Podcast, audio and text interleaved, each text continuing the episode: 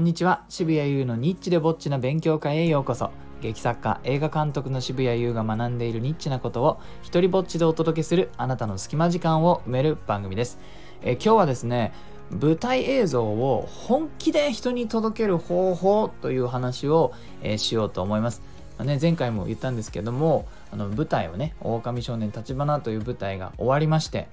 まあ大盛況だったなっていうことをキャストスタッフでかみしめてねそれぞれの道にこう戻っていったわけですよ。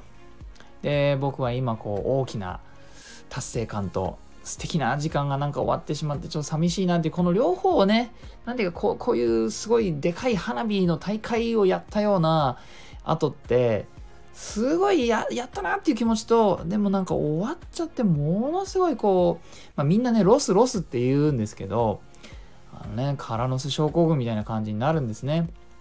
でそんな感じの気持ちを抱えながらこう僕もね次のプロジェクトにっていう風にはならないんですね。ならない。なぜならこの舞台を収録した映像を今作ってるんです。なので、えー、まだまだどっぷりでございます。どれくらいどっぷりかといえば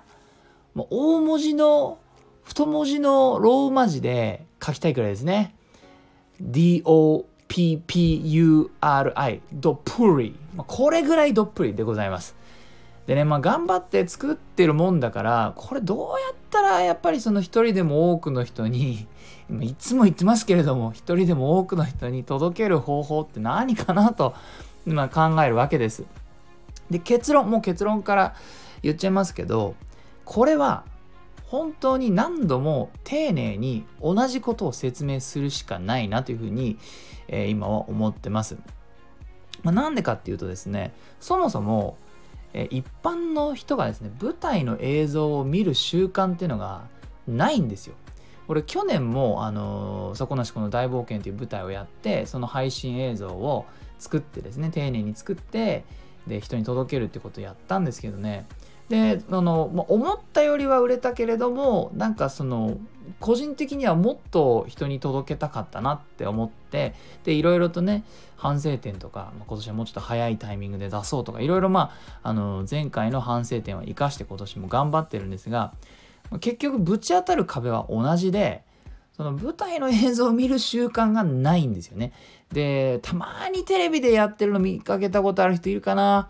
あのーなんかちょっと有名な人が出てるようなやつを夜中の1時とか2時とかねに始まってその2本立てで明け方までやってるような番組があるんですけどまあそれとかあとはまあ有料チャンネルになっちゃうけどワウワウさんがまあたまにやってくれてますよね。まあ、ってことはやはり何て言うかそのオーディエンスとしてはそんなにいないそうなんだなってことがもうこの時点でわかるじゃないですか。ってことはですよ。もうあの入り口を作るところからやんないと見てもらえない。その習慣がない人たちに試しに見てもらうっていう方法をやっていくしかなくて、えー、もう今週はですねこれについて考えて自分の時間と命をこれに費やしましたね。まずキャストに説明してこういうものを作ってるんだと。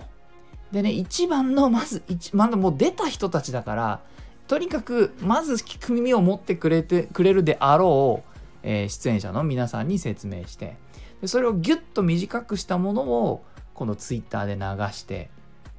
で僕が主催するね劇団のメーリングリストに長めの説明を送って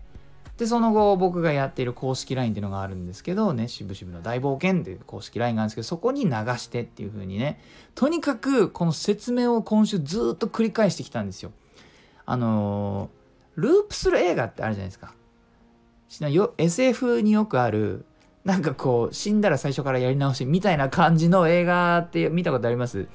あの同じこと何度もやってで抜け出すために繰り返すっていうのあるじゃないですか、まあ、その繰り返しから抜け出すためにいろいろやるんだけれどもあれの気分ですね。僕はもうとにかく説明を繰り返してきて今今俺は説明に溢れている。宣伝ってね基本死ぬほどやってようやく気づいてもらえるんでそれもね何ていうか気づいてもらえて蚊に刺されました今みたいな感じの認知だったりもするんでね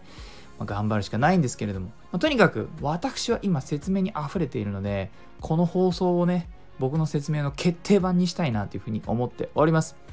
でねこの新しい習慣を作ってもらうにはそれに興味を持ってもらう必要があるんで基本的にはやはり何を丁寧に説明するかって言ったらメリットを丁寧あの丁寧に説明した方がえいいと思うんですよねなので僕がじゃあやったことというのはこの舞台映像のあのメリットっていうのをまず最初に整理するわけです。で、うん、これぐらいの数だったら聞いてもらえるかな読んでもらえるかなっていうところまで落とし込んでで媒体によって長く説明したり短く説明したりっていうのをやってきたわけですね。えー、なのでまあ1個目カメラの台数っていうのを僕は結構押しました。通常ですねあの僕がやってる小劇場という舞台はまあこう僕くらいの規模だと、まあ、運よく収録できてもですよ収録ってやるとなったらカメラとか機材とかあのスタッフとかっていろいろ入れなくてはいけないので費用がかかるわけですよね。なのでそのカメラの台数だったり人が増えれば増えるあのほど、ま、お金っていうのはかかってくるわけですけれどもまあよくて3台とか少なければ2台のところ頑張って、え、この収録はですね4台カメラを入れたんですね。でこの4台は単純にやみくもにその数を増やしてるってことではなくてちゃんと一個一個理屈があるんですその1台は常に全体の舞台全体の映像を撮るための1台があるんですね。で、えーと、左右に1台ずつ置いてこれはアップを撮るためにあの置きます。基本ずっと人のアップを撮るっていうカメラがこう2台あるんですね。でもう1個全体を撮っているカメラの大抵すぐ隣に配置するんですけれどもこれがねグループショットというものを撮るんですね。なのでアップよりはサイズが大きい例えば3人で会話してるシーンがあったとしたらその3人がちょうど、えー、その画面のサイズの中に入るように撮るグループショットっていうのを撮るんです。これで合計4台なんですね。で舞台って観客が好きな時に好きなところを見られるように作るから、まあ、これくらいの台数がないとまあ、自分僕が作ったものね実は取りきれないんですよね、まあ、例えば2人の会話のアップだけ取っていたとしましょう。そうすると3人目が入ってきたとしますよねあるシーンで。3人目が入ってきたところこうもう撮れなくなっちゃうんですよ。なので常に全体を撮っている映像が必要だったりするわけですね。まあこんなようなことで、え続いていくわけです。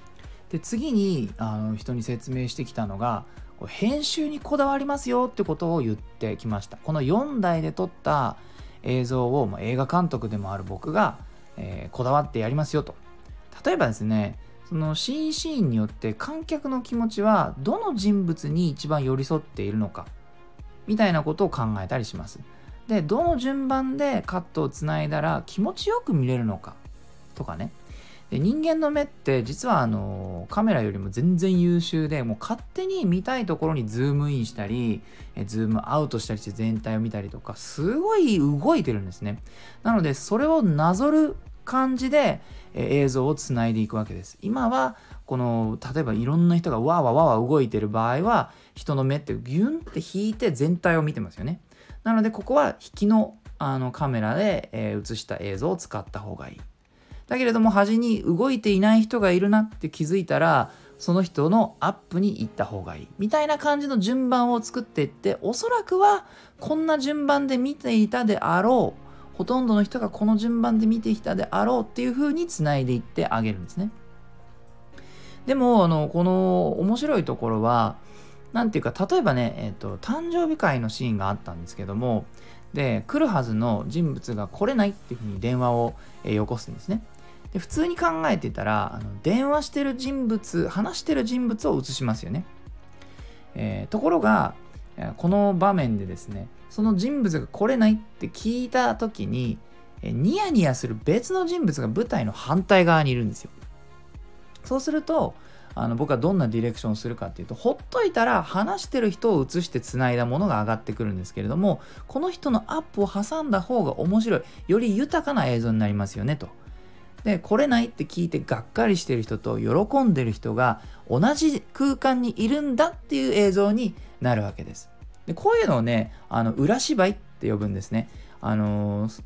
ストーリーって基本喋ってる人を見ていれば、まあ、追うことはできるんですけどその時舞台上にいる人たちって常にリアクションしてるんですね。てかリアクションしてもらうように僕が演出をするんです。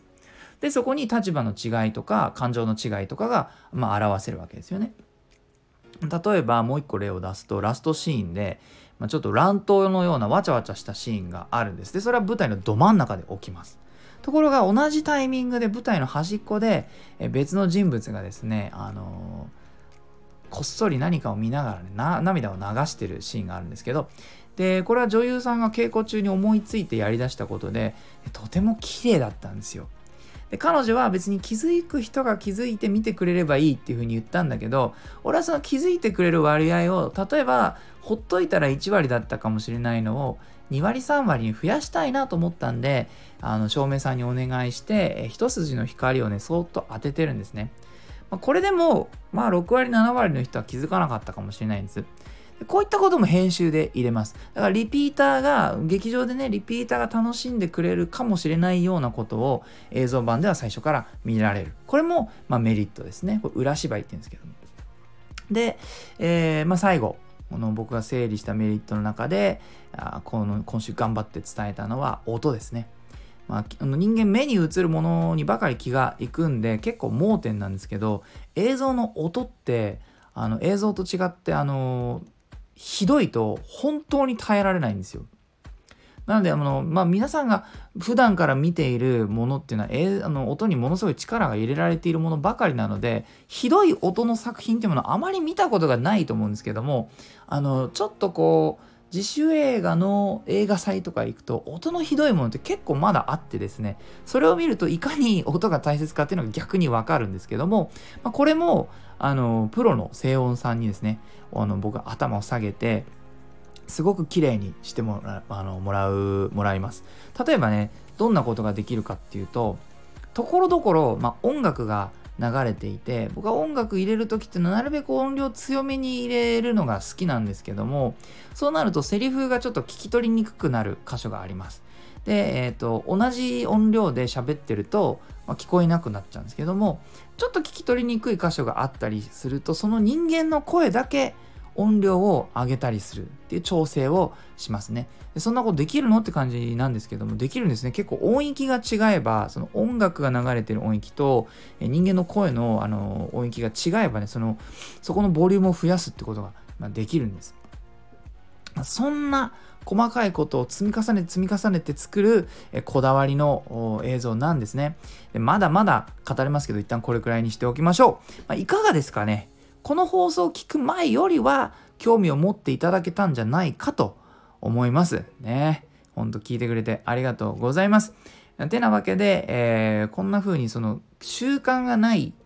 これを見る習慣がないという人には、まあ、こんな風にね、もう時間をかけて丁寧に説明して興味を持ってもらうというのが、まあ、当たり前なんだけれども成功法しかない時ってありますよね。なのでそれをちょっとこのこれに関しては丁寧に何度も繰り返していくしか方法がないんじゃないかなというふうに今は感じております。えー、この舞台映像はですね配信版と DVD 版の2種類があります。えー、それぞれの違いと予約できるリンクは概要欄に貼っておくので、えー、ぜひともというか何卒チェックしてください。はい、えー、いいなと思ったらハートマークをタップしたりフォローしてください。Twitter もやってるのでよかったらそちらもチェックしてください。えー、結局のところ買ってほしいという話で恐縮ですが、僕らの活動というのはこうやってって広めていくことでようやく成り立っています。よかったら応援してください。では、渋谷優でした。